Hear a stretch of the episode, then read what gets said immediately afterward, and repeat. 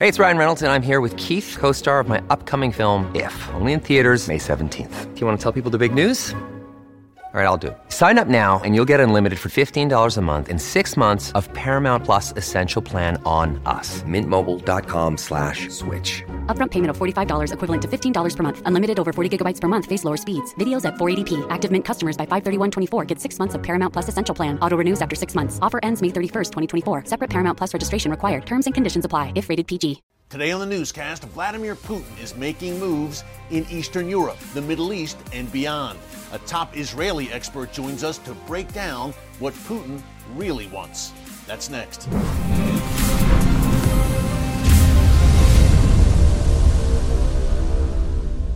Hey folks, Erick Stakelbeck here. Welcome to the Watchman Newscast. We want to get right into it today.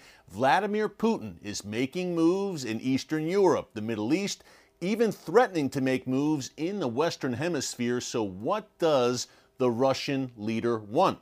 We are joined today by our good friend, Israel Defense Forces Major Elliot Chodoff, top political, strategic, and military analyst who breaks down what Putin wants not only in Europe, but in the Middle East, how this affects Israel, America, and you. Let's go now to northern Israel with Elliot Chodoff. Take a look. And we are joined now by our good friend, Watchman contributor, IDF Reserve Major Elliot Chodoff, political, military, strategic analyst a jack of all trades. And Elliot, you are the perfect man to talk to right now as we have global hotspots flaring up.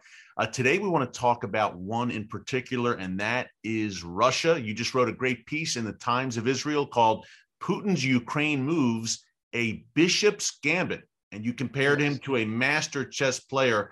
Uh, what do you mean by that when you call this Russian possible Russian invasion or move against Ukraine a Bishop's Gambit by Vladimir Putin? for Putin, it's a gambit. It's a it's an important move, but it's a minor move as part of a much grander strategy. And here, Putin is a strategist, and as I wrote in the article, he's really trying to accomplish a number of things at once, which means that if he doesn't succeed in all of them, he still comes out ahead. He's trying he's trying to, to shake NATO up. Um, NATO recruited a whole bunch of, of, countries after the fall of the Soviet Union, the Baltic states, uh, states in, in, in, Southeastern Europe, and the Ukraine is on the table. A Ukraine in NATO is perceived, and I think legitimately, by Putin as a threat to Russia. Uh, so he wants to he wants to block that any way that he possibly can. He sees the Ukraine as and he calls it the Ukraine um, because Ukraine as a, as a nation, as a state, is not acceptable to Putin. He sees it as a region of Russia. And part of this is to, to regain as much of Ukrainian territory uh, and, and influence in it as he possibly can. He started that with Crimea back in 2014.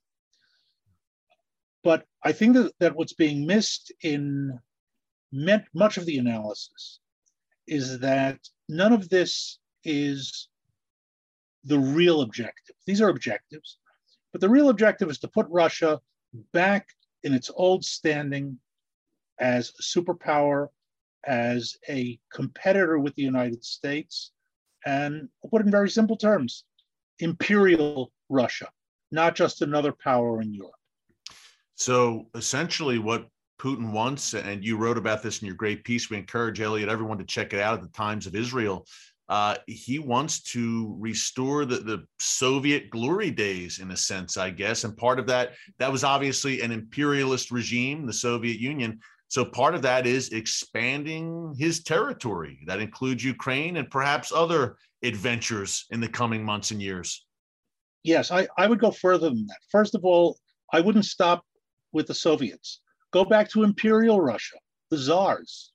In other words, Russia is the constant, czarist, Soviet, and post Soviet are the variables, the, the, the shifts on the solid basis of Russia seeing itself as an imperial power.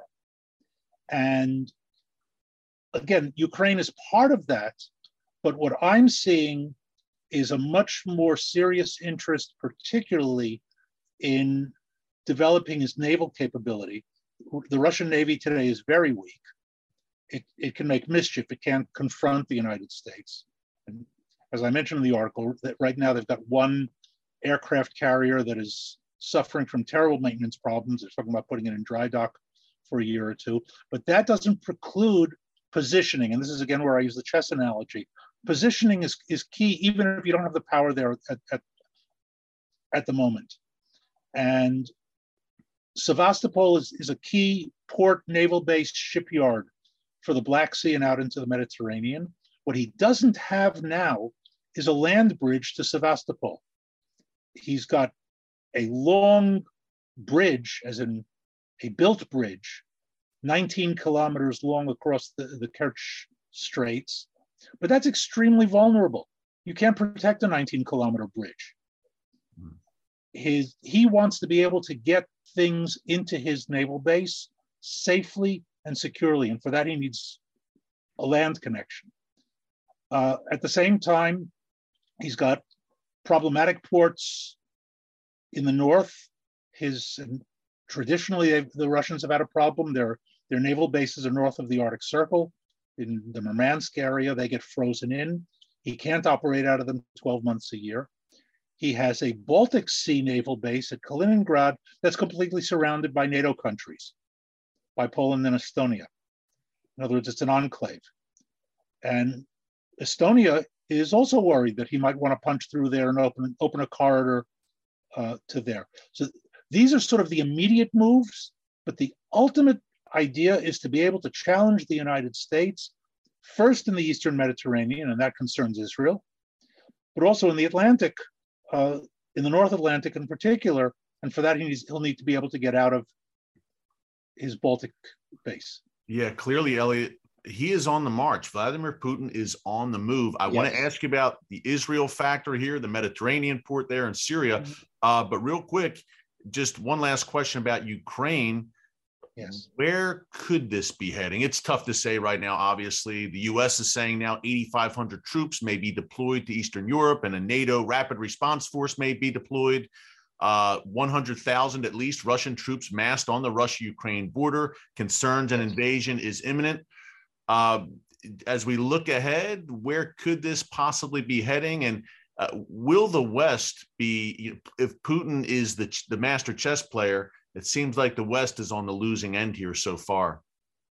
The West, I think, is on is on the losing end of any sort of a Ukraine situation. First of all, Putin has proximity. There's no getting around this he's sitting right on the border, and there's no way for the European forces to do anything, even if they move into Ukraine. Their logistics lines are very long, their supply lines, their reinforcement lines.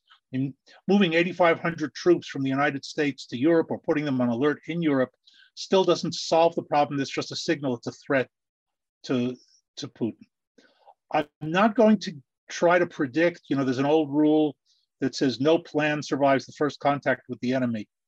Uh, so a lot of this has to do with what Putin decides, and he can decide diplomacy. In other words, he, he can play brinksmanship and then walk away at the last minute and say, look what a, what a nice guy I am. I prevented a war, and then start the whole thing up again in a year. He's under no constraints. The United States today has much lower credibility than it had in the past, in particular after the Afghanistan fiasco. Uh, here, I think it's very important. It's not, it's not only credibility in terms of diplomacy, it's credibility in terms of power. When America abandoned Bagram Air Force Base in Afghanistan, I think most people thought, oh, Bagram, that's part of the Afghanistan war of, of 2000. Bagram Air Force Base was established in the 1950s as a means of threatening Russia from the south during the Cold War. And by removing it, America removed a potential threat to Russia, which Putin is now going to capitalize on. So there's a lot of dynamic here. America is not in the position that it was in a couple of years ago. And this, and, and I want to be clear about this because, I mean, I, this is not a Trump Biden kind of thing. This is an American power versus law, loss or lack of American power, obviously as a result of, of decisions made by this administration. Yeah, the the Af- the the Afghanistan effect, Elliot, continues to bite us here in America. Yes. Hey, last question. Uh, obviously, Russia, Ukraine, major hotspot right now. China and Taiwan, all bets are off in the future. Uh, North Korea now firing. Yes, North Korea firing off ballistic missiles once again. But That's the Middle right. East is the world's most strategic and pivotal region, and Russia is making moves there as well. I have to ask you: you live in northern Israel.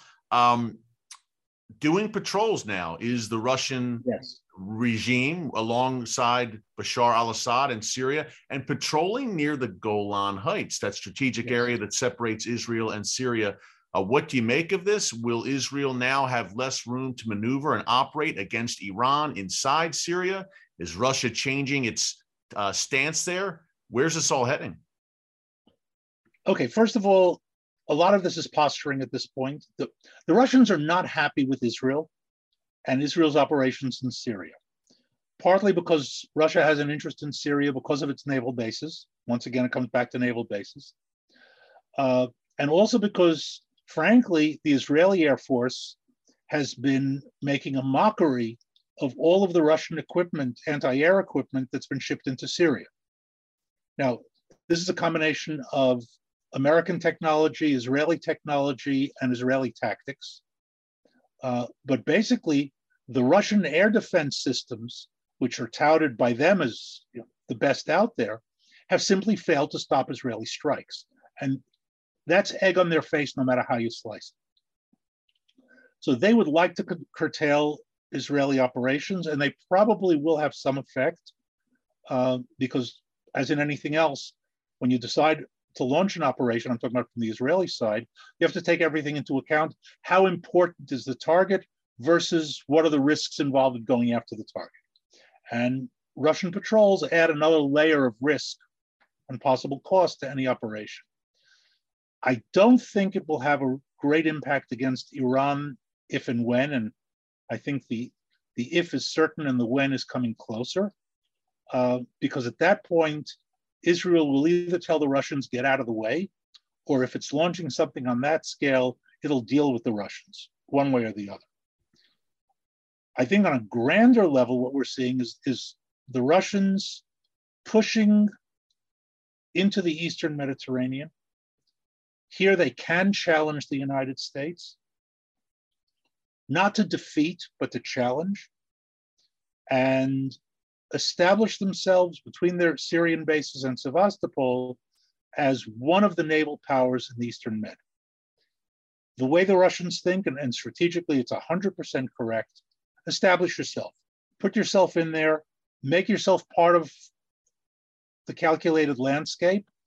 And then when you gain a little bit more power, or alternatively, your adversary gets pulled somewhere else. Remember, America's interests are in the Pacific, they're in the Indian Ocean, they're in the Atlantic. Right now, there's one aircraft carrier in the Mediterranean. If it gets pulled, Russia suddenly, I'm talking about American aircraft carrier, Russia suddenly becomes a much more significant power in the, in the Mediterranean. Great analysis, as always, by Israel Defense Forces Major Elliot Chodoff. Folks, if you live in the United States, Elliot is coming here between March 21st and April 5th 2022 for a lecture tour. You can find out more on his Facebook page. You see it right there. And if you want Elliot to come to your town and give some of those great insights, the kind of insights that you just heard about what is going on in the world and how it affects you, you can book him again through his Facebook page and reach out to him there. Great, great stuff from Elliot Chodoff, as always. Thanks so much for joining us here today on the Watchman Newscast. Until tomorrow, God bless you. And remember, never hold your peace.